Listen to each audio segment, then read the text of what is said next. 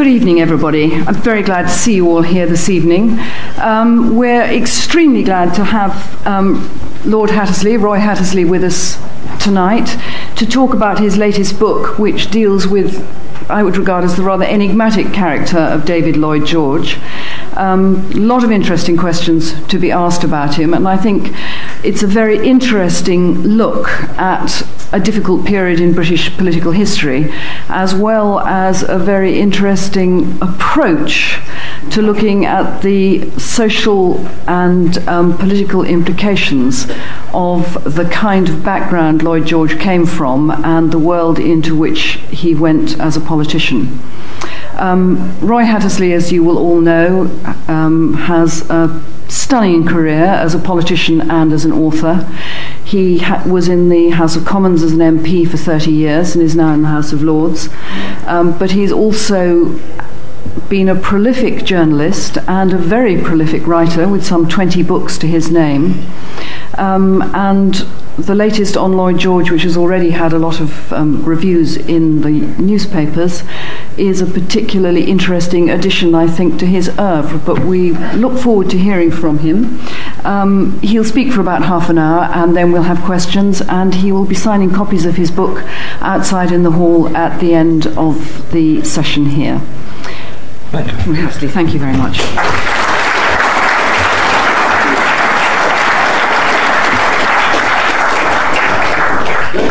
I want to speak from here rather than behind the rostrum. I have a, single disadvantage have that you can't hear me. Uh, perhaps you can with this. Those of you who are old enough to remember will think of me as Frankie Vaughan when I speak like this, but I'll do my best to make myself heard even without it. And I'm absolutely determined not to use any of the electronic devices. But if you have a problem, just shout. I'll be mildly humiliated and use the microphone. Lloyd George, the basic facts speak for themselves. A member of the House of Commons for 55 years, a member of the government for 16, six of which were as Prime Minister, continuous period in the government if you discount the half day in which you pretended to resign in order to force absolute resignation. And within those periods, doing quite extraordinary things, extraordinary in their nature, extraordinary in their quality. Let, us begin by thinking of how he entered the House of Commons, the young black veteran, and immediately demonstrates the streak of rebellion which remained with him throughout his career. He arrived at the House of Commons to see Dod's parliamentary companion describing him as a Welsh Liberal MP, which is a perfectly reasonable description since he'd won the by-election as a Liberal. He crosses it out and puts in its place Welsh MP supporting those parts of the Liberal programme which are radical. and this willingness to define for himself what he is and where he's going remains with him for his entire political career. When he's able to do it, he succeeds. When he fails in being his own man, he's not the man we hope him to be and see him as when we think of his best moments. But he attempts always to plough his own furrow. He then becomes a spectacular backbencher. So first of all, by trying to create an independent Welsh party which would behave towards the British government, the imperial government and the imperial parliament, as the Irish party behaved, blackmailing the liberal majority to do things for Wales he gets the title of the Welsh Parnell. And though he fails in mobilising Welsh opinion, he then becomes what I think must be the most rebellious or most successfully rebellious member of parliament in history. Rebels normally become extremely respectable. Normally the rebels' views are turned to those of the establishment. And Aneurin Bevan, Michael Foot, Neil Kinnock, all in the end fell in line with the established position. Twice in his young career, Lloyd George converted the party to the position over which he rebelled. First of all, over the Boer War. Without him, the liberal imperialists would have supported the Boer War neck and crop. But by the end of the Boer War, the entire party had fallen into line behind Lloyd George. And secondly, over the, in the bill which was going to extend education, 1902 Education Act. In fact, the 1902 Education Act is a rather good act. It provides improvements in all our schools, all schools in England and Wales, but it provided them through the aegis of the Church of England. And Lloyd George is therefore opposed to the Act because of what he thinks it does in terms of Methodism, suppressing the Methodist instinct, making Welsh children, Baptists and Methodists, built his schools where the basic idea is the established church. And again, he converts the Liberal Party to his rebellious point of view. With these successes behind him, it was absolutely inevitable that he joined the cabinet when Asquith had a great Liberal majority, great Liberal landslide. He becomes president of the Board of Trade, surprising almost everybody by his application, his efficiency, and the sheer professionalism which he does what was then regarded as humdrum pieces of business. Business about uh, extending London docks, business about all the regulations of trade which are the Board of Trade's responsibilities. The Plimsoll line is increased while he is President of Board of Trade to make mariners safer than they previously were. These things which are not the spectacular part of politics, but in many ways the most important part of politics, to everybody's surprise, Lloyd George excelled at them. And inevitably, when Campbell-Bannerman dies and Asquith succeeds him as Prime Minister, Lloyd George is the only feasible candidate to become Chancellor of the Exchequer. But he can't simply accept this success without somehow playing the rules according to his own judgment.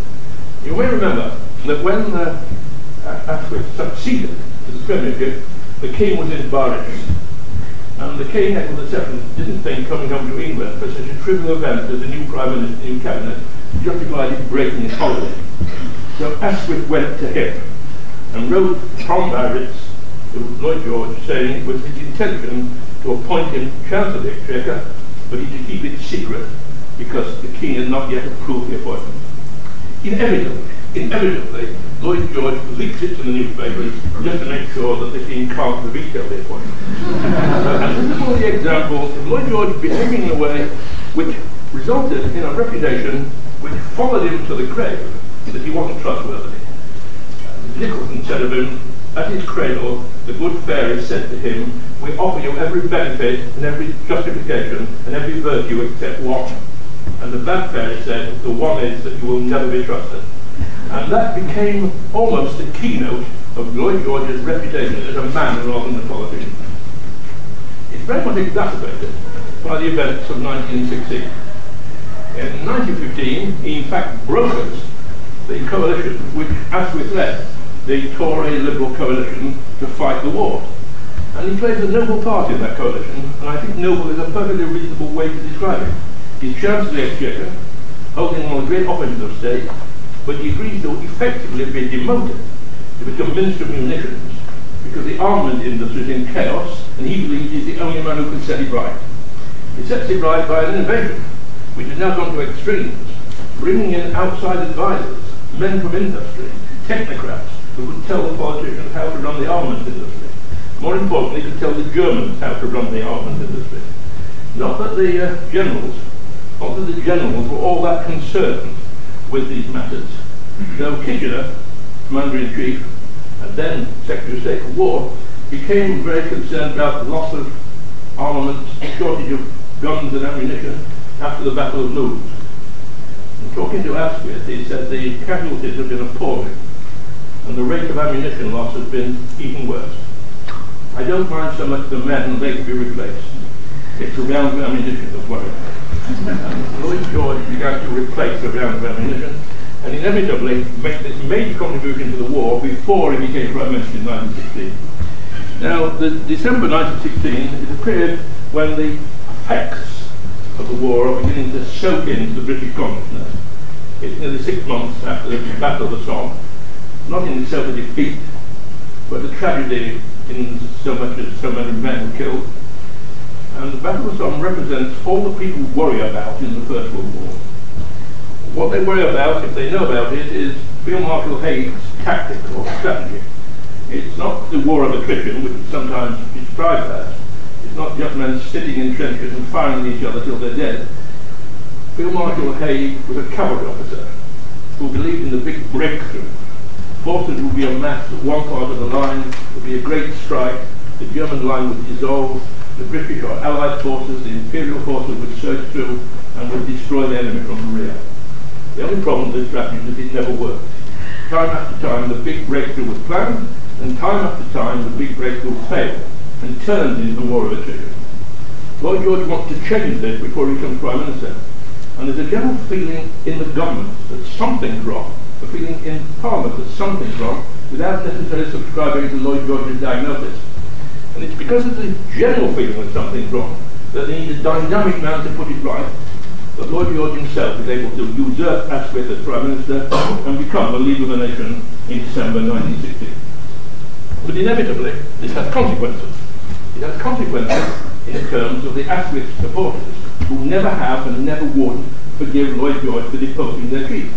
It has consequences for the Liberal Party, half of which chose not to join the coalition. Suddenly Lloyd George in 1916 has become a Liberal Prime Minister leading a coalition which is basically Tory. And he leads it, as all coalitions are led, on terms set down by the majority party. The majority party, the Tories, say they'll serve in the Lloyd coalition as long as he makes three specific promises. The first is not to include Winston Churchill in his cabinet. Winston Churchill had been a Liberal moved into the Tory party and is unforgiven for that act of apostasy. The second is not to have Lord Northcliffe in the cabinet. This is a wholly reasonable demand because Lloyd, because Lord Northcliffe is crazy, Lord Northcliffe of his head. Lord Northcliffe believes he's about to be assassinated. When the editor of the Times, the newspaper he owns, goes to see him in Paris, he says the assassins are on their way a revolver from under his bedclothes and shoots his dressing gown hanging on the door. Perfectly reasonable not to have him in the cabinet. the third requirement is that Field Marshal Haig shall remain Commander-in-Chief come what may. So while Lloyd George is desperately anxious to change the strategy by changing the Commander-in-Chief, he never feels able to do that, and he never feels able to countermand his orders. It's then during that period when he's Prime Minister that would see the great contrast between the two Lloyd Georges. The Lloyd George who becomes the man who won the war, in heavy inverted commas, extolled for his virtues by the British people. Quite a different man in operation than Lloyd George who was Chancellor of the Exchequer. The Lloyd George who was the Chancellor of the Exchequer, following his own star, doing what he believed to be right to be done, doing what he believed was necessary, is a man of great power and determination, and a man of great charisma, Hmm. who operates in a quite different way from the time when his hands are tied. It's those years when he's Chancellor Exchequer it becomes what my book says, without any doubt, I affirm without the slightest hesitation, makes him the great radical of British political history, beginning with the introduction of the old age pension.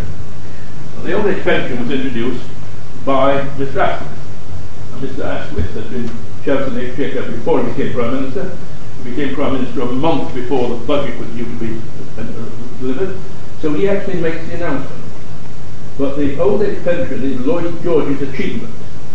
It's Lloyd George's achievement because he's been arguing for it for 10 years. As a young backbencher, he argues for the pension. As a young backbencher, when he's great admirer of Chamberlain, what he likes about Joseph Chamberlain is Joseph Chamberlain's been arguing for an old age pension since 1870. Mr. Asquith only accepts the idea of an old age pension when he needs to ingratiate himself with the Labour Party. The Labour Party is needed to boast the Liberal votes in the House of Commons. The TUC in Hull has called for an old age pension and actually agreed to do it to buy off the Labour Party opposition. But Lloyd George wants it and has an enthusiasm for it which enables him to drive the bill through the House of Commons, enables him to raise the money in the House of Commons and prompts him, even as he announces the details of the old age pension, to say this is only a beginning. He announces there and then there's going to be invalidity insurance, which is a sort of health service. There's going to be unemployment insurance, which is sort of social security. Those three things are the hallmark of the period of the exchequer, and those are the three things which begin to mark him out before the war as a great radical figure. Joined to that, the fact that he leads the fight against the House of Lords.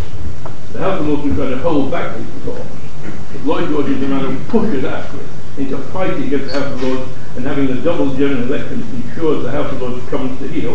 And his radical credentials are there without doubt. And it's worthwhile, before we talk of his decline after the war, to think of how it came about that he was this man who was so successful when he was able to do what he wished to do, but really failed when he felt his hands were tied behind his back. It's all, in my view, to do with his upbringing. He was born in a little village in Wales called Llanystumdwy, I might say the great achievement of writing this biography over three years I've learned how to spell Clarence Thornton and now take without the slightest doubt of inefficient. He was, did I say he was born there? That's quite wrong. He was born in Manchester. Um, I'm afraid the book begins, and I apologise for any Welsh men and women who are here, begins with the sentence, the most famous Welshman of all time was born in Manchester. um, his father died when he was barely a year old and was moved from Cranston to moved from Manchester to live with his uncle in this tiny Welsh village. His uncle was the cobbler, but rather more important than being the cobbler, he was also a minister of the Campbellite Church. The Campbellites were an extreme, I hope that's not an offensive term, extreme form of Baptists, who believed with great piety in the canons of the Baptist religion, total immersion, constant prayer, not only were they extreme in their religion, but they were extreme in their views about Welsh education and Welsh culture. He was brought up to be a native Welshman who believed in Wales and things Welsh. And he was also brought up to believe that he was a member of a minority. The village in which he lived, indeed the county in which he lived, near the two towns in which he eventually became a solicitor, Criccieth being largest, had a majority of non-conformists living there but they felt in a minority because they were dominated by English opinion and English politics. The land was owned by the English, the churches conformed to the English rituals, and the schools taught according to the canons of the established church. And not only were the entire non-conformist population minorities in their own opinion, but the Campbellites felt themselves to be a minority within the minority. But most important of all, some minorities think of themselves as inferior to the rest. Some minorities think of themselves as superior. And the Campbellites, and Lloyd George in particular, believed that they were chosen people, a superior group who were different because they were better than the people around them. And this idea is encouraged within Lloyd George by the most extraordinary coincidence, if that's the right word, there may be more to it than coincidence, of people throughout his life were prepared to sacrifice themselves on his behalf. First of all, his uncle, who brought him up, who devoted his entire life to educating Lloyd George, who uh, taught himself Latin, so he could teach Lloyd George enough Latin to pass the intermediate exam for the Law Society. Spent all his money and his time looking after David, regarded David as the chosen one. When David's young brother comes, both of them members of the George family, uh, David gets the name Lloyd hyphenated. But David doesn't get that at all. It's, but Richard doesn't get that at all. It's David who's the special one. And Uncle Richard is only the first of a whole series of people who encourage this belief in Lloyd George that he's hugely special and that his specialty requires them to make sacrifices on his behalf. Number two is Richard, his brother himself, who becomes a solicitor. In most ways, he's rather superior to David Lloyd George. He gets a first class pass in his Law Society examination. David Lloyd George got a third. He's industrious. He doesn't chase women, and we'll come to that in a minute. Lloyd George And he just works in the solicitor's office. And for many years he keeps Lloyd George when he was an unpaid member of Parliament. He keeps Lloyd George, Mrs. Lloyd George, Lloyd George's children, Lloyd George's mother, his own wife. Entirely devoted to Lloyd George's great glory and proud and pleased to be so. The third person prepared to devote herself to Lloyd George is Mrs. Lloyd George, Margaret, who he married just before the by-election, who knows almost from the word go that he's a philanderer, but nevertheless accepts this, tolerates this, turns up on public occasions when he's required to do so, helps fight by-elections when he's too busy to be there. It is helped me in every particular, and bears the burdens which would expect both partners in a marriage bear with equal equanimity. The great example is when Lloyd George's daughter, Mair, dies, dies in hideous circumstances. She has an appendicitis. And uh, Edward VII had just had an appendicitis operation, operated on the dining room table, if that's the right description, in Buckingham Palace. The first time there was an appendicitis operation performed, and Edward VII survived. Well, when Mair has an appendicitis, the same thing happens to her. She's operated on in the dining room table and she dies. And Mrs. Lloyd George comes to the firm conclusion that the important thing is to save her husband from any suffering. So David Lloyd George stays in his ministry while she makes all the funeral arrangements while she makes all the plans to take the body back to Wales, while she does all those things which are necessary when a young woman has died, while she grieves virtually alone, takes the body back to Wales, and George in a special train follows it two days later in time for the funeral. And I might say when he got there, he thought the funeral arrangements were unsatisfactory. So two months later he insisted on his daughter being disinterred and he buried with better grave. But nobody ever thought of this as intolerable conduct. He's a special man for whom special things have to be done. And finally, he finds the woman who above all sacrificed herself for him. Woman who became, mistress is not the word, the book about her written by her granddaughter is called More Than Mistress. A woman who becomes his private secretary and becomes virtually his second wife, living with him in secret in London, while his real wife is living in Wales, and living with him in secret for nearly 30 years. She goes to extraordinary extremes to keep her relationship private. To such an extreme that she is prepared to marry the station master in Criccieth in a bogus marriage to prove that there's nothing going on between her and Lord George. All these people prepared to devote themselves entirely to it. And he accepts this as part of his natural rights, as part of the natural order of things, because he is so special. Now I think in many ways he was special. He wasn't a man of great personal principles, which was a man of limited but great political principles. What he said about unemployment insurance, what he said about invalidity insurance, what he said about the pension, were part of the only real philosophy he possessed, which was that the balance of advantage needs to be changed between the well-off and the poor. And, and an early protagonist of the view that the best way to redistribute income was to provide welfare for the poor financed by taxes for the rich. It's perfectly true, as the Times said about him, that he always looked as if he was more sure of what he was against than what he was for. And that's in part because of his other great attribute, which I think contributed to the admiration that people felt for him, his rhetorical ability. He's obsessed by his speaking spoken word. Um, he says in his old age that he always hated going to chapel, except for this sermon when he was moved by the quality of the oratory. And there's many examples of his life when he hears and hears a speech, the content of which he deeply deplores, but he nevertheless is attracted by the speech and the speaker, speaker just because of the quality. When he goes to set the second part of his Law Society examinations, he calls in the House of Commons, and here's Lord Randolph Churchill attacking Gladstone. Gladstone at that point, point his hero. Didn't remain his hero for very long, but he was his hero at that time. And he writes in his diary that he was found attacking. He couldn't help admiring the quality of the attack. Right at the end of his life, he's speaking in the House of Commons on a coal bill. Supporting the idea that the subsidy should be removed from the coal industry. And if the miners have to take a cut in wages, well, too bad. When a young new member of parliament called Aneurin Bevan interrupts him and says memorably, better expensive coal than cheap violence. And Lloyd George almost collapses by being punctured. The balloon of his own self-centered concern being punctured by this marvelous piece of rhetorical wit. And if you look at the answer, you find he apologises to Aneurin Bevan five or six times the speech is over. He's taken by the idea of speaking. And he has this great capacity for speaking in a way which entrances in audiences. But he also has helped in damaging his reputation because he was unable to speak in a way which anybody here or anyone in this country today would describe as moderate. His speaking mode was attack. His great speech defending the pension and raising money for the pension uh, was made in Limehouse. And that in itself was pretty violent. But that was prepared and he was trying to moderate his language. There was an overflow meeting outside afterwards when he spoke off the cuff ad lib. And he spoke for the House of Lords with a peroration which every newspaper in the country denounced. He said to his audience, without you I can do nothing. With you I can drive them before me like chaff.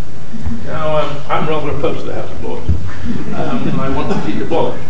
Uh, but I know very well that if I promised to drive it before me like chaff, this wouldn't help the cause at all. It would damage the cause. And the dozens of Lloyd George speeches which have exactly that effect. Particularly when he's talking about the advantage and the privilege. Particularly when he's talking about dukes.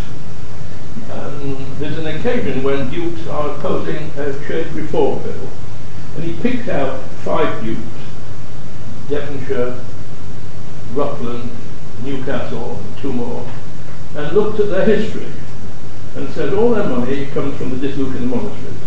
And pointing at them, he says they robbed the poor, they robbed the altars, they robbed the almshouses, they robbed the church, and now they come here with their hands dripping with the wax of sanctity. Now, it's a marvelous phrase. But it doesn't win any friends amongst the people you try to convert, even when it turns to have a certain amount of wit in it. Uh, at the time of the raising money for the pension, it was also raising money for a shipbuilding program, the Dreadnought program. We want eight and we won't wait. And he said to the House of Commons, a fully armed duke costs more than the Dreadnought, lasts longer, and is twice as dangerous.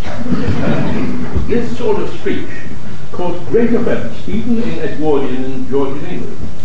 The Prime Minister reasoned with him, asked him not to alienate people who support supported wanted. Mrs. Prime Minister, Mrs. Asquith, wrote him a most admonitory letter saying, please do not appeal to the lowest element in your audience whenever you speak. Even the King admonished him. The King sent him a note saying, you want me to come to Cardiff to open the docks. I'll only do that if you begin to behave with a propriety appropriate to one of my ministers. But Lloyd George can't help going on the offensive. And this is fine when he's carrying all before him. When he's the dominant radical in the government, when he's the chancellor, making the world a better place for the poor men to live in doesn't work so well when he's dominated by other members of the coalition and when he's overwhelmed by the coalition Tories who won't let him do what he wants to do. And this, I fear, is the story of his last 30 years. He becomes a man who won the war, in, as I say, in inverted commas. He becomes the first man to receive a standing ovation in the House of Commons. A matter of interest, for those of you who are interested in these curiosities, Tony Blair was second when he gave up the premiership um, they stand and applaud him as he leaves the chamber go to St. Martin's, uh, to St. Margaret's for a service of thanksgiving and dedication. And then he's got to take those already taken in his mind, the great decision. From 1916 to 1918, he has led the coalition, which is easy in wartime, because the ideological difficulties don't protrude all you're doing is winning the war, so you won't worry about whether we promise to do something else or whether we want to do this domestic thing, just win the war. Before 1918, he had a great decision. He has no party.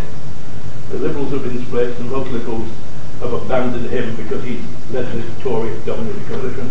So he can either go on the backbenches and remain in obscurity the rest of his life, or he can lead a coalition party into the general election in 1918. And that is exactly what he does rather than give up, rather than retire, rather than leave politics, perfectly understandably, though wrongly in my view, he leaves the coalition party and wins a landslide general election and finds that even worse than the two years of the war, his hands are tied. First of all, they're tied over the Versailles Peace Treaty. Actually, the Paris Peace Treaty, but politicians being what they are, having done negotiations in Paris, then moved to Versailles to make the the end. Uh, he wants a rather more benevolent treaty that is eventually signed. Admittedly, he starts off taking a tough line, but many wiser voices, including John Maynard Keynes, convinced him that it's foolish to cripple the German economy and foolish to produce a feeling of resentment in Germany, which will certainly result in the Germans rising again under some demagogue and fighting another war. Lloyd George wants to modify the peace treaty. But on the point of arguing for modification, he gets a letter from three of the Tories, he depends saying, didn't one of your ministers promise to squeeze Germany till the pit squeeze? That's exactly what we've got to do. A great program for post-war redevelopment, land fit for heroes to live in, housing program is abandoned when the Chancellor Exchequer, Austen Chamberlain, says that the country can't afford it. An austerity budget. An austerity budget which also included a reduction in income tax from 6 billion down to 5 billion. Every time Lloyd George faced with one great issue in which he believes he is frustrated by the Tory his coalition. And there may be some of you who draw parallels between that and other coalitions we've heard of more recently. And certainly what is very clear is the party with the most members in the House of Commons dominates both the policies and perhaps more importantly how the coalition ends. So in 1922 the coalition decided, or the most members of the coalition decided that Lloyd George is not only expendable, but he's becoming a liability. There's that very famous meeting in the Carlton Club, he is deposed. Uh, by a speech from a man who was hardly heard of at the time, Mr. Stanley Baldwin, President of of Trade, who refers to what uh, F.E. Smith had said about Lloyd George. Uh, F.E. Smith said, we must keep Lloyd George is a dynamic force. And Mr. Baldwin, which God is rather dog stick, gets up and says, F.E. is called him a dynamic force. And this is true. And what a terrible thing a dynamic force is. It has destroyed the Liberal Party and it will destroy us as well. And they decide to dump him and he's out in the cold for the rest of his life. Now, two things have to be said about the rest of his life. The first is he begins to regain his principles when he's on his own again and can do what he chooses. He would say what he wants to say. And he becomes a great Keynesian. He becomes a man who is advocating all sorts of public works as counter-cyclical ways of producing unemployment and ending the slump. He's also casting about for a political role. He tried to reform the Liberal Party, he lead the Liberal Party. George Lansbury, with what right and uh, Hyman and Nonno, actually suggested he became deputy leader of the Labour Party. But he had far more sense than to take on that job. we get to 1940, and the war and his apprentice, Winston Churchill, is in power, and ends, the life of Lloyd George ends, with the hope that he might play some small part in the new world which was going to be created when the Nazis were defeated. In fact, Lloyd George is offered a job in the War Cabinet, which he has Senate refused. He's offered the ambassadorship in Washington, which he has Senate refused. And he goes home, not to Wales, but to Surrey, because by this time he's a very bogus. He likes the idea of Wales, long as he doesn't have to go there very often. he goes to Surrey and contemplates his life, living with uh, his secretary until he hears his wife is dying in Wales. And at the last moment when he hears she's dying, he had one of those moments which are embedded in history and in a sense typifies his entire political and personal career. Although he's neglected it scandalously, he feels he's got to see her before she dies. And he goes to Wales as far as he can go by railway train in the worst winter for 20 years. And the people of Wales hear that he can't get through to see his dying wife. So for 20 miles and five villages, the local Methodist minister, the garage proprietor, the farmer come out and with picks and shovels clear the road so Lloyd George can get to the last to see his dying wife. She died before he got there. and uh, he makes the subsequent proper obsequies and returns to London two years later to marry his secretary. And perhaps the last words on that is spoken by her. In the book, there's a photograph of a uh, bus in Marvin Hall. And his putative daughter, in my view certainly his daughter, Mrs. Jennifer Longford, uh, told me that she was there when her father, about this time Countess Lloyd George, and Lloyd George came back from the Carnarvon Town Hall having unveiled the bus. And he turned to his second wife and said, I didn't like that bus. It made me look lecherous. and his second wife said, but you were lecherous. And in a sense, that's the other thing that follows him. It must be my last word, though my least important word about Lloyd George. He has this extraordinary reputation personally, which is contained within the small circle in which he operates. And reputation for being financially disreputable. Uh, as a backbencher, he invents a gold mine in South America. He suffered from the single problem of not having any gold. And he's selling shares in the gold mine five years after he knows there's no gold there. We then go to the Marconi scandal, which is not as bad as went after, till he sells honours in the 1920s. He invents the order of the empire to sell, and he sells honours absolutely blatantly. Um, there's a letter circulated which reads exactly like one of those advertisements for furniture on Sunday night television. It says there are only three left this summer, and if you don't take up one now, you'll have to wait till next year. Absolutely blatant. And as well as a financial disreputable reputation, he has an extraordinary reputation this one. Which is not just the public wife in Wales and the private wife in London, but innumerable affairs. Affairs that began when he was a very young man, according to his son, his by-election when he was in his early 20s, his prejudice by a lady turning up and saying, I'm pregnant and Lloyd George is my child's father, the lady being bought off by the Liberals, and continually from then on affairs wrote to them, they wrote to him, he kept the letters, I've read them, some of them poignant, some of them bitter, some of them pathetic, some of them romantic, and somehow always getting away with it. Getting away with it, I think, because he believed himself to be a special person. Getting away with it because he didn't believe the rules applied to him. And that's why the subtitle of the book is The Great Outsider. Because whilst he enjoyed the good things of life, whilst he bought a Rolls Royce which he kept secret from his competition, and whilst he liked to go on holidays paid for by rich businessmen, um, he never actually felt part of this stuff. He always felt different from the other people. And different than other people because he made up his own rules. He made up his own rules in his private life, and he made up his own rules in his public life. And I think that would help to make him the great radical. Also helped to make him a great of better standards. It also helped to stand in the way of his reputation. In this sense, my book demonstrates it.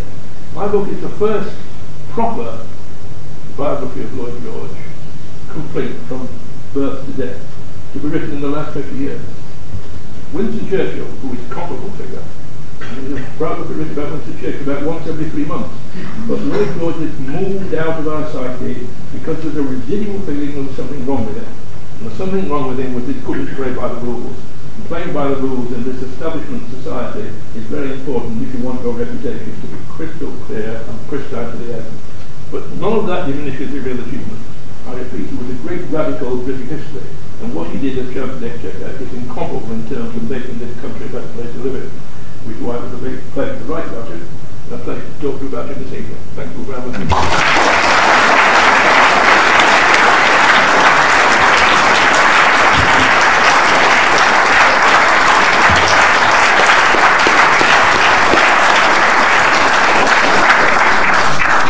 Thank you very much indeed. Um, I think you've set out for us admirably what a what a extraordinary mixture of a man Lloyd George was. Um, I'm sure there are lots and lots of questions about him because although Roy has whizzed across the substance of a very large biography, there are many angles and many areas to Lloyd George which I think it would be very interesting to explore in the next um, few few minutes. We've got about 20 minutes to go. So, are there questions, please? Yes, do. Yes, there's a mic coming around. Thank you very much. Um, how, how much responsibility do you think Lloyd George has got for the uh, split in the Liberal Party? And was there ever any serious chance after you know, the mid 20s that they could, that he could have pulled them together again? Do you want to answer each one or to take a group? I'll take that. I'll take that one because it's very important.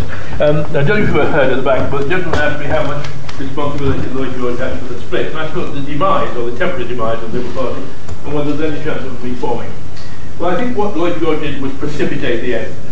And many of you would have read a book called The Strange Death of Liberal England, which I think is a very poor book. It has great advantage of having a good title. There's nothing like a good title to make a poor book seem better than it is. And Li- Liberal England didn't die. Liberal England transmogrified into the radical wing of the Labour Party. Um, the Labour Party was on its way up, and Lloyd George knew it. You'll see if you read the book that he's constantly worried about the Labour Party, which he thinks is going to compete for the radical vote in Britain. And very much of his party has moved over to that. The, the Whigs, the remaining Whigs, remaining Whigs. I mean, Asquith was basically a Whig. Grey was basically a Whig.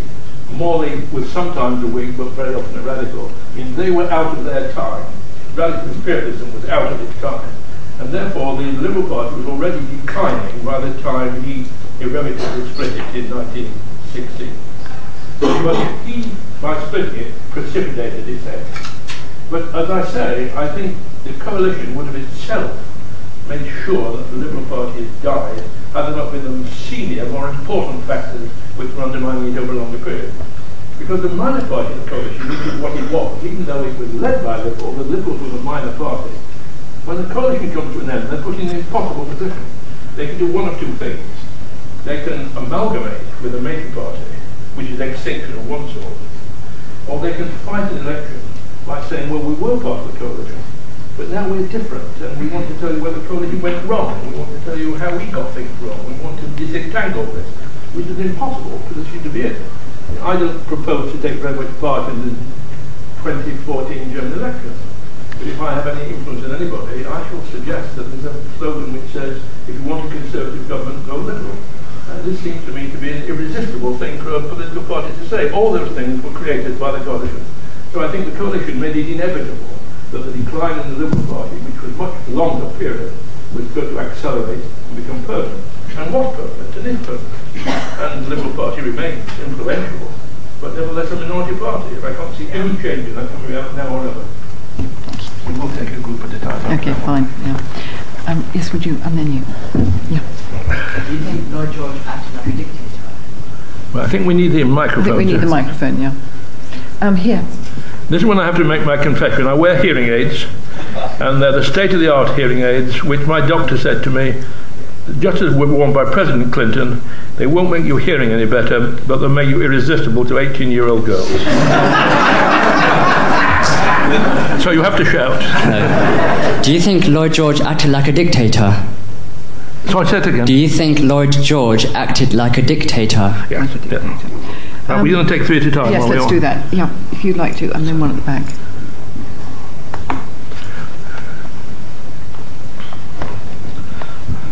Thank you. Um, women got the vote in 1918. Uh, how, what role did Lloyd George play in in getting in, in that happening? Thank you very much. And just one more at the back here for this group. Thank you.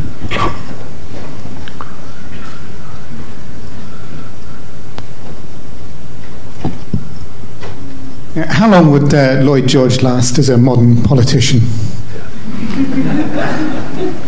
Well, to take them one by one. First of all, he certainly was a dictator. Um, certainly he was a dictator during the war, uh, or tried to be a dictator during the war, though a dictator in small things. As I say, the great question during the war was change of strategy, second front, abandoning the Haig formula for winning. He couldn't change, but in much smaller things he was a dictator. And he was a dictator because he was allowed to be a dictator. Bonar Law, the leader of the Tories in the coalition, actually writes to Balfour saying that Lloyd George is a dictator, but we have to accept his dictatorship. And the moral of this is the moral to all governments. Prime ministers always want to be dictators, but they're dictators to the extent that their cabinets allow them to be dictators. Lloyd George was a dictator in these small things, other than the main strategy, because his cabinet thought that was the best way of winning the war.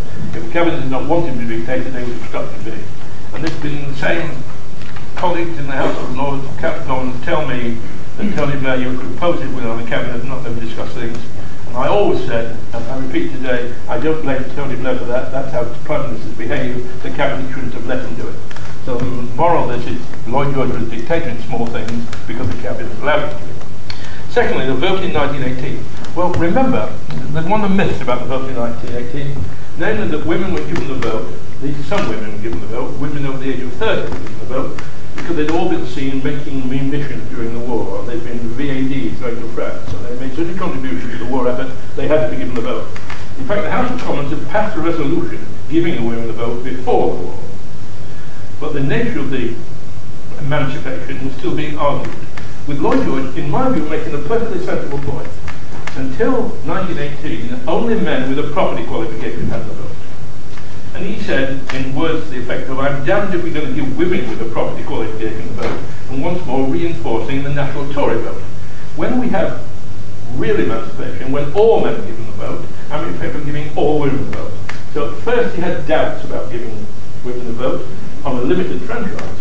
But once it was agreed during the war that there would be universal suffrage for men, then he was perfectly happy to see women, not enthusiastic, but perfectly happy to see women given vote to limited extent. And as I said before we came in here, I constantly want people to discuss or think about this question.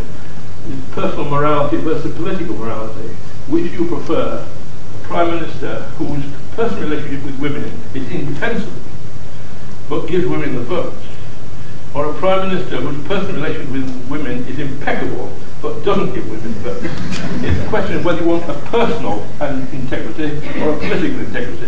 And Lloyd George poses that dilemma every time you think about it. Now, the third question was how long would you have survived in modern politics? Well, the answer is not very long.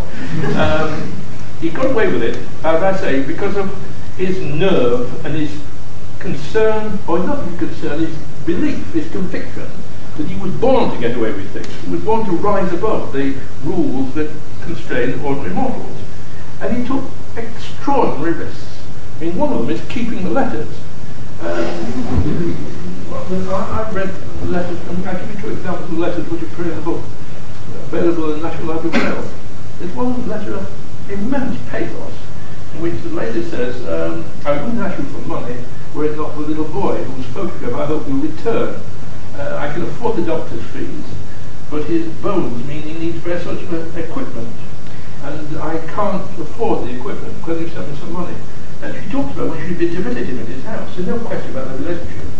There's a letter from a lady called Violet, who was clearly a very silly lady. Not only is the letter embroidered with violets, but she says, why can't we use a big part of your screw as Chancellor to buy a wonderful tiara? That's what we'll do when we're together.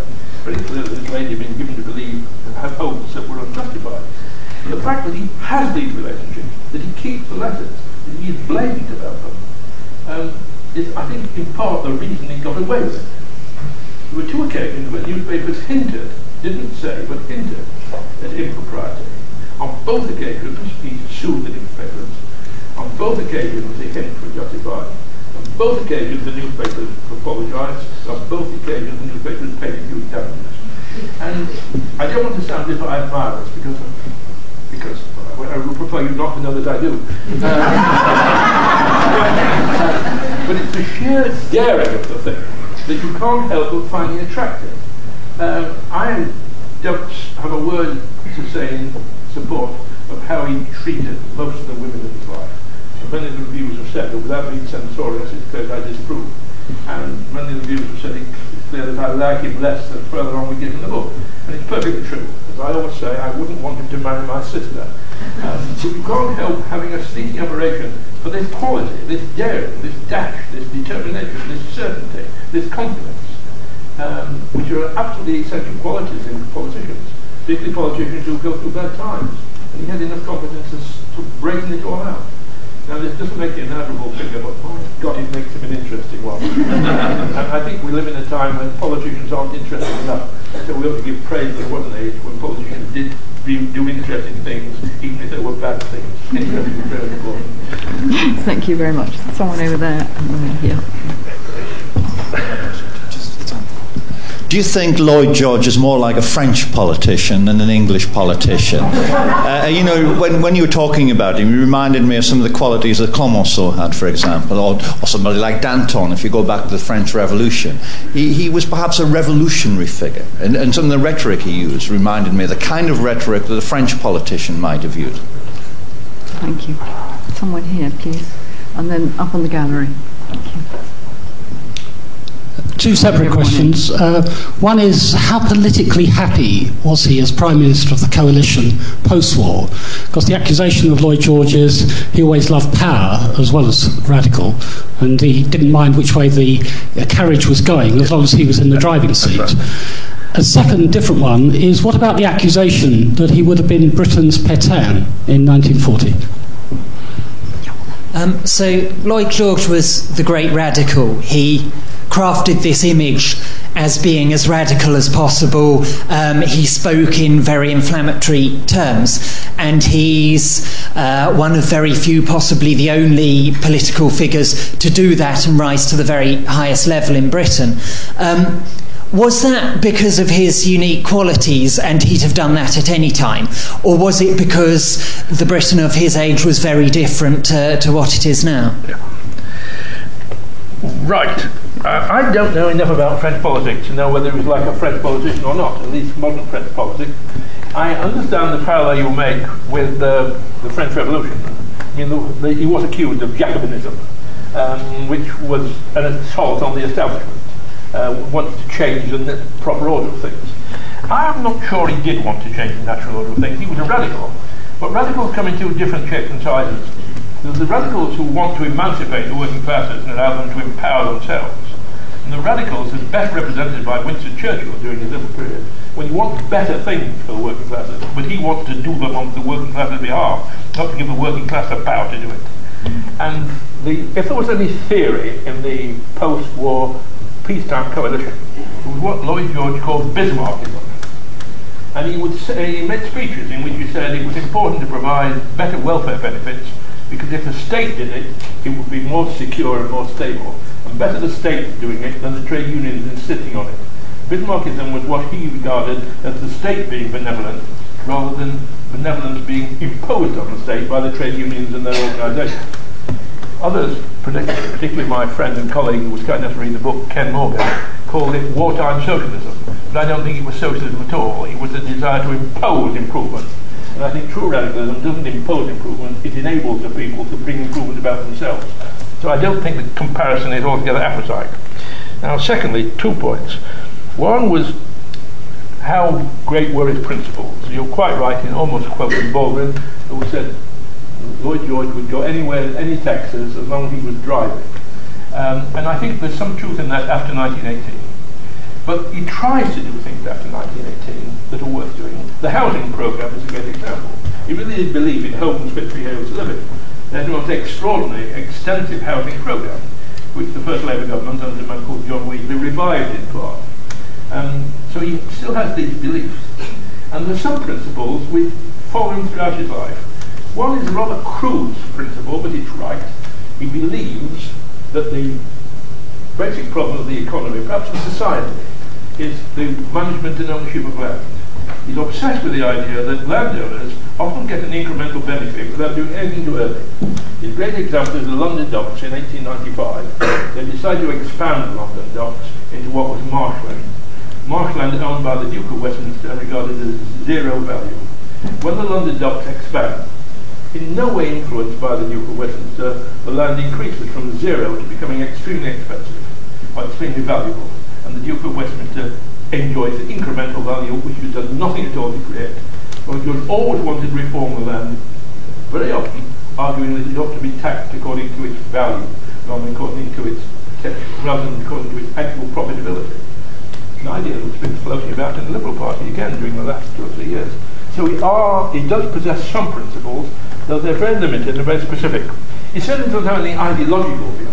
I mean, he, he hasn't read John Stuart Mill, um, nor I think did he suffer very much from that since John Stuart Mill is responsible for many mistakes in radicalism. But he doesn't have any ideological corpus of opinion, but he has these instincts, and they're environmental. He believed the land needs to be changed, or the ownership needs to be changed, because what he saw when he was a boy in a farming community in mid Wales, and he talked about the landowners and how badly they're treated, and how badly the peasants, because they were peasants, treated. So it's instinctive and environmental, but the beliefs really are there. Now, was he or was he not um, inclined, to rightly described as possibly the British Petain? Well, there's some evidence for this. Um, there's been a great argument about whether he uh, went to see Hitler in an idolatrous way or went to see Hitler in an inquiring way, which I think my book solves because his putative daughter gave me three things. One a picture of him and her together, her as a little girl of 15. The second is him buying a postcard in Berchtesgaden. And the third is the postcard, which is signed with love to Jennifer from Adolf Hitler. Uh, Lloyd George was really taken by Hitler for a part, not because of any of the master race theories or anti-Semitism, but because he thought Hitler was a sort of Keynesian. Hitler was building motorways, autobahns. He was putting people to work by investment in public works. And it's one of Lloyd George's big ideas. He became more Keynesian than Keynes. So it's very taken by Hitler. Now, uh, Hitler became very taken by him. The two pages in Mein Kampf, which are devoted to praising Lloyd George.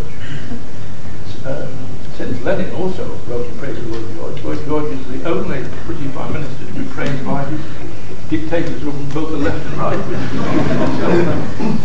one of the things that Hitler said about him in Mein Kampf is he was a great politician, the sort of politician who can make people believe lies. That was a commendation from Adolf. But the question is, had Hitler come here in 1940, would he have been offered and would he have accepted some sort of titular role, some formal role? I think he would. Um, such diverse authorities as uh, John Strachey, uh, Harold Nicolson, and the editor of the New Statesman, Kingsley Martin, having lunch together, it was written in Kingsley Martin's diary that they considered this, all three agreed that he wouldn't.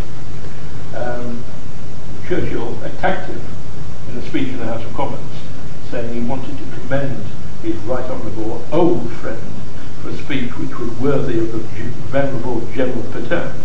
And Lloyd George never went to film again after attack. Now I think had Hitler come here, Lloyd George didn't want that to happen. Lloyd George was basically a patriot. But had it happened, had we been occupied, and had he been offered some tincture of the job, he would have found it irresistible to say yes. But by then he was getting senile, and he might just possibly be forgiven. Not quite, but might just possibly. But I think had he come to book, he would have done. And what was the third? There was a third. What was the third question? Up in, up in the um, gallery. Oh, I beg your pardon. Um, whether Lloyd George's radicalism succeeded because of who he was or because of the times in which he lived. Yeah, yeah I, I, I think it succeeded in Edwardian England because the time was right for it and part. Um, I wrote a book two books ago called The Edwardians, which was intended to scotch the myth that Edwardian England was the long sunset afternoon with ladies in big hats having tea on the terrace while their, their husbands played croquet. So Edwardian England is probably the most dynamic period in our history. Everything changes, science changes, industry changes, politics changes.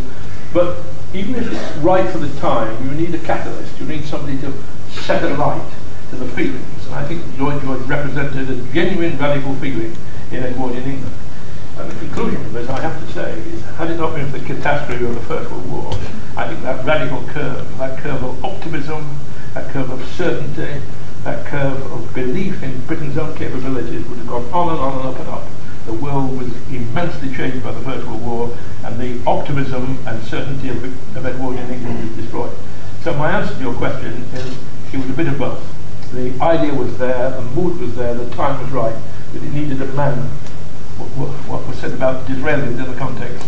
Find combustible, find combustible stuff on the backbenches, needing somebody to set it right.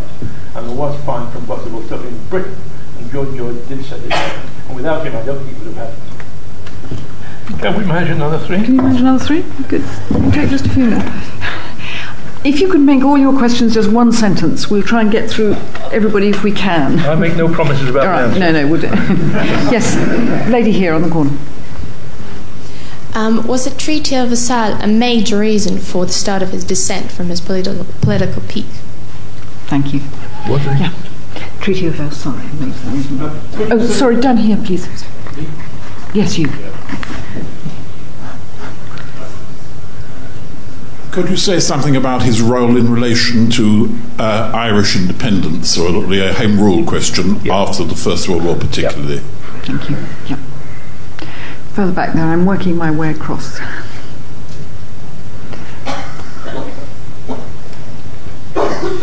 Is it true that um, Labour politicians um, touch the foot of Lloyd George before they go in to make their maiden speech? Quick and easy answer to that one. Over here, yeah.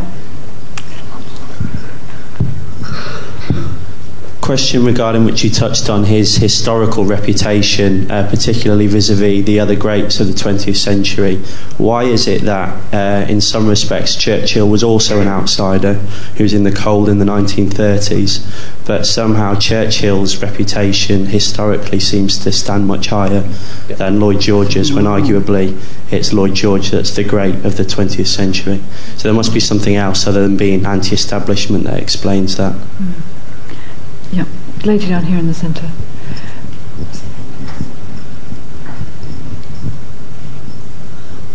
Uh, again, on the question of home rule, can you say something about his negotiations, his negotiation tactics with Michael Collins? Yeah, with pleasure. Thank with pleasure. Okay, right. Right. Well, Thank first you of all, the very Treaty of much. Versailles. Um, problem with the Treaty of Versailles is Lloyd George changed his mind twice. Starts off with the general election campaign of 1918, and remember, he's a supreme politician who knows that the people want him to be brutal towards the Germans. He doesn't. He doesn't say squeeze the Germans till the quick squeak. Uh, Geddes, the author of the Geddes Axe, says that, but he does say hang the Kaiser, which you may think is rather more extreme than squeezing the Germans till the quick squeak. And he starts off thinking there's got to be a vengeful peace because that's what's necessary for the German election campaign. That's think promise. He then finds himself in Versailles with, in a sense, the mediator between two different people. The the United States, Woodrow Wilson, has offered in his 14 points what looks like, and in many ways is, a reasonable and moderate way of coming to a new conclusion. The President, the Prime Minister of France, Clemenceau, uh, hates the Germans. Mayor of Montmartre during the occupation, 1870-1871, all he wants to do is ensure that Germany is so crippled that they can never attack France again. He wants to totally destabilize Germany, destroy its economy and destroy its political base. And Lloyd George is somewhere in between these and vacillates. His instincts, I think, with Woodrow Wilson. He's rather shocked when Clemenceau says of Woodrow Wilson, why does he need 14 points? God only needed 10. but he also is a great believer in supporting the national interest. I mean, for instance, uh, point one of the 14 points is freedom of the seas, which Lloyd George won't contemplate because it's the tradition of the British Navy that you can stop any ship anywhere in the world to find out what's going on. Um, self-determination, he has doubts about because we want to pinch a lot of the Middle East from the Germans. Uh, so does everybody else want to pinch parts of someone, where from somebody. Uh, so he has very mixed emotions about the principles of the 14 points and the practicality. But halfway through, having been to a degree on Clemenceau's side, he realizes the error of his ways. As I say, very largely influenced by John Maynard Keynes. But then, in Keynes' own words, he finds that Woodrow Wilson isn't supporting him because, as Keynes said, having bamboozled this elderly Presbyterian, he found it impossible to de-bamboozle him. So we end up with a peace treaty which Lloyd George knows is storing up trouble for the future. I quote in the book what he said about it during his years of negotiations over the Turco-Greek War in 1922, that had he had his time to come over again, he wouldn't have negotiated that treaty. He wouldn't have given away so much German land and German people to new countries. A big example being Czechoslovakia. I'm not, believe me, I'm not for a moment supporting Hitler's invasion of Sudetenland, but there were more German, ethnic Germans in the Sudetenland than were race of any other sort. And Lloyd George said, right or wrong, this is the way to cause a war. Uh, but he came late to that conclusion, and it was too late to change people's minds. That's point one. Well, point two, and indeed point four, is the negotiation with the Irish. Well, perhaps it enables me to reveal a side of his character which I should have revealed earlier on. Lloyd George, if you step outside these basic principles, moving the balance of prosperity from the rich to the poor, reforming land ownership, his basic principle as a minister is let's get it over with and let's sort it out. Let's end the problem here and now pragmatically without worrying about consequences. So his attitude to Ireland, he has no strong views on Irish Home Rule. He's a young man, he thinks the Liberal Party is wasting its time over Irish Home Rule. It's blocking other legislation in the House of Lords or House of Commons. Irish Home Rule to Lloyd George isn't sufficiently important to risk the future of the Liberal Party. He thinks that's an Home Rule. He wants this elderly fanatic to calm down about it. But by the time he's Prime Minister, there's a decision needed to solve the running sore of Irish Home Rule. So all he wants to do in 1921 is come to an agreement between the two parties. The to unionists are implicated by the promise that there will be petition and there will be a number of counties which remain essentially part of the United Kingdom. The nationalists and Republicans won't accept either petition or the oath of allegiance to the king. So Lloyd George meets them in London. And he lies to them. There's no question of oath. That he persuades them that the oath of allegiance, which is watered down, isn't as repulsive as it might be. But he also lies to them. He said, look, we'll give the oath to unionists six counties. And we'll have a boundary commission which redraws the boundaries of the southern counties in the six to give the predominantly Irish towns, predominantly Catholic towns and villages to the south. And when that happens, three of the six counties will no longer be viable because half of them have gone to the south and they can't maintain themselves on their own. So they'll choose to go to the south. And when the three counties go to the south, the other three counties won't be viable either, so they'll all eventually come to you. I promise I'll make that come about by a boundary commission redrawing the line between Catholic Ireland and Protestant Ireland. And he never means to do it, and he never will do it, and he never does do it, and it was never done. But there's also parts about that process which are, forgive the anecdote, are typically Lloyd George. he persuaded Arthur Griffiths, a simple but good man, to have a private conversation with him. And he's persuaded Arthur Griffiths that he will sign whatever agreement Lloyd George says is ultimately necessary. Get Arthur Griffiths to write that on a piece of paper. At a crucial moment in the negotiations, he said, oh, by the way, he said, I sent this suit to the cleaners the other day, and I found in the pocket something I'd forgotten about. A piece of paper signed by Arthur Griffiths, which says he's going to support the negotiations come what may.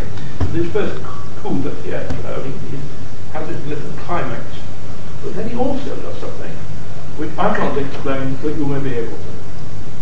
The Irish delegation is still havering whether they'll sign the document or not. And he says this, I have here two letters. Sitting in this chair, Devon Treaty holds up the letters. And he says, this one says we've come to an agreement and there's peace in Ireland.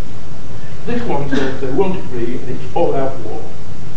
He says there's a dispatch rider waiting outside Downing Street to take one letter to, to Euston. There's a train, in quotes, under steam, which will take it to Liverpool. And there's a destroyer waiting in Liverpool to take the letter to Ireland, the commander-in-chief. Now, which letter do you want to go, peace or war? And not one of the Irishmen, including that great man, Michael Collins, says, what's all this nonsense about dispatch riders and trains and destroyers? Why the hell don't you phone the Irish? Why, don't you send a telegram? And they're, they're caught in the drama of the two letters. and they say, okay, let it be peace. And Michael Collins, and Effie Smith of the negotiation says to Michael Collins, you realise that by signing this agreement, giving most of the Irish home rule, I'm signing my political death warrant. And Michael Collins said, yes, and I'm signing my death warrant, just death warrant. And indeed he was. But it's an example of Lloyd George's cunning, but it's also an example of what his technique, often as a minister, and certainly as president of the trade, here's a problem, let's solve it. Let's not worry about the merits, let's solve it. And that, I think, leaves us with one other point, which I can't read my own writing. What's question number three? It says book, boots, boots. Sorry. Sorry? Touching the foot. Yes, p- touching the statue of Lloyd George Oh, on oh, going yes. into the House no, of Commons. Lloyd George, Winston Churchill. Um, and I've never touched it in my life. and I made a major speech 45 years ago. Um, but let me use, I, I wonder what it says. God, no, it said foot boots. Um, yes. Um, it's very important to recognise the relationship between the two men. Um, a subsidiary question which said, why do we still admire Winston Churchill when Lloyd George is more important, or more admirable, or more something? Well, I think the answer is that Lloyd George would have been just as admired had he given up the premiership with a much respectness, as I say, applause in the House of Commons, walk across the Margaret, man who won the war, go away. We forget that Winston Churchill had a hideous period of Prime Minister from 1951 to 1954 when everything went wrong. Uh, because Lord Winston lost the election and therefore was out of politics for two or three years, just basking in the glory of, and genuine glory, deserved glory, as the man who saved civilization, at least articulated the spirit of saved civilization. I think there's also the fact that Lloyd George's personal shortcomings reflected on him even to people who don't really understand what the details were, there's a general feeling, everybody met Lloyd George, there's something wrong about him, something unpleasant about about that tarnishes him immensely. But as my final word, the comparison between the two is very important. Because for many years, Lloyd George was the senior partner in the arrangement. In the great radical years of 1908 to 1914, Lloyd George was leading the way and Churchill was following him. And Robert Boothby talked about 1940 when um, Lloyd George and Churchill met behind the Speaker's chair in the House of Commons, having not seen each other for much of the previous three years. And Boothby, you know, Churchill's great supporter, great partisan, great psychopath, really, said when they went for a drink, Winston Churchill said to him, we'd only been talking for ten minutes, and he was just like the old relationship master and servant. Him the master, me the servant. And there's one other comparison between them which I think is immensely important. This is by Harold Nicolson again. Harold Nicolson said they were the two great men of, men of his time. when you spoke to Churchill, you knew we were speaking to the most important person in the world. When you spoke to Lloyd George, you felt that you were the most important person. Which I think illustrates two different political techniques. But I'm with everyone down here who said Lloyd George is just as important in our political history, politically just as admirable figure. Perhaps not personally so, but it's a major figure in British history who really needs to be rehabilitated. And I hope I've played a very small part in bringing that about. Thank you all. Thank you.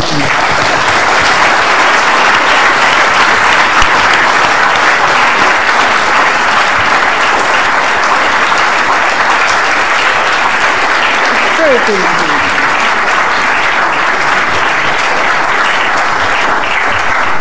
I think you'll want me on your behalf to thank Roy Hattersley very much indeed for a fascinating time. Um, you've answered innumerable questions very fully, but I think illuminated for all of us a very interesting and rather neglected period of British history. Um, illuminated is the word for your description of Lloyd George, who I find is a much more comprehensible figure now, having heard your exposition of the way in which he handled a difficult and tricky life um, and his own difficult and tricky personality.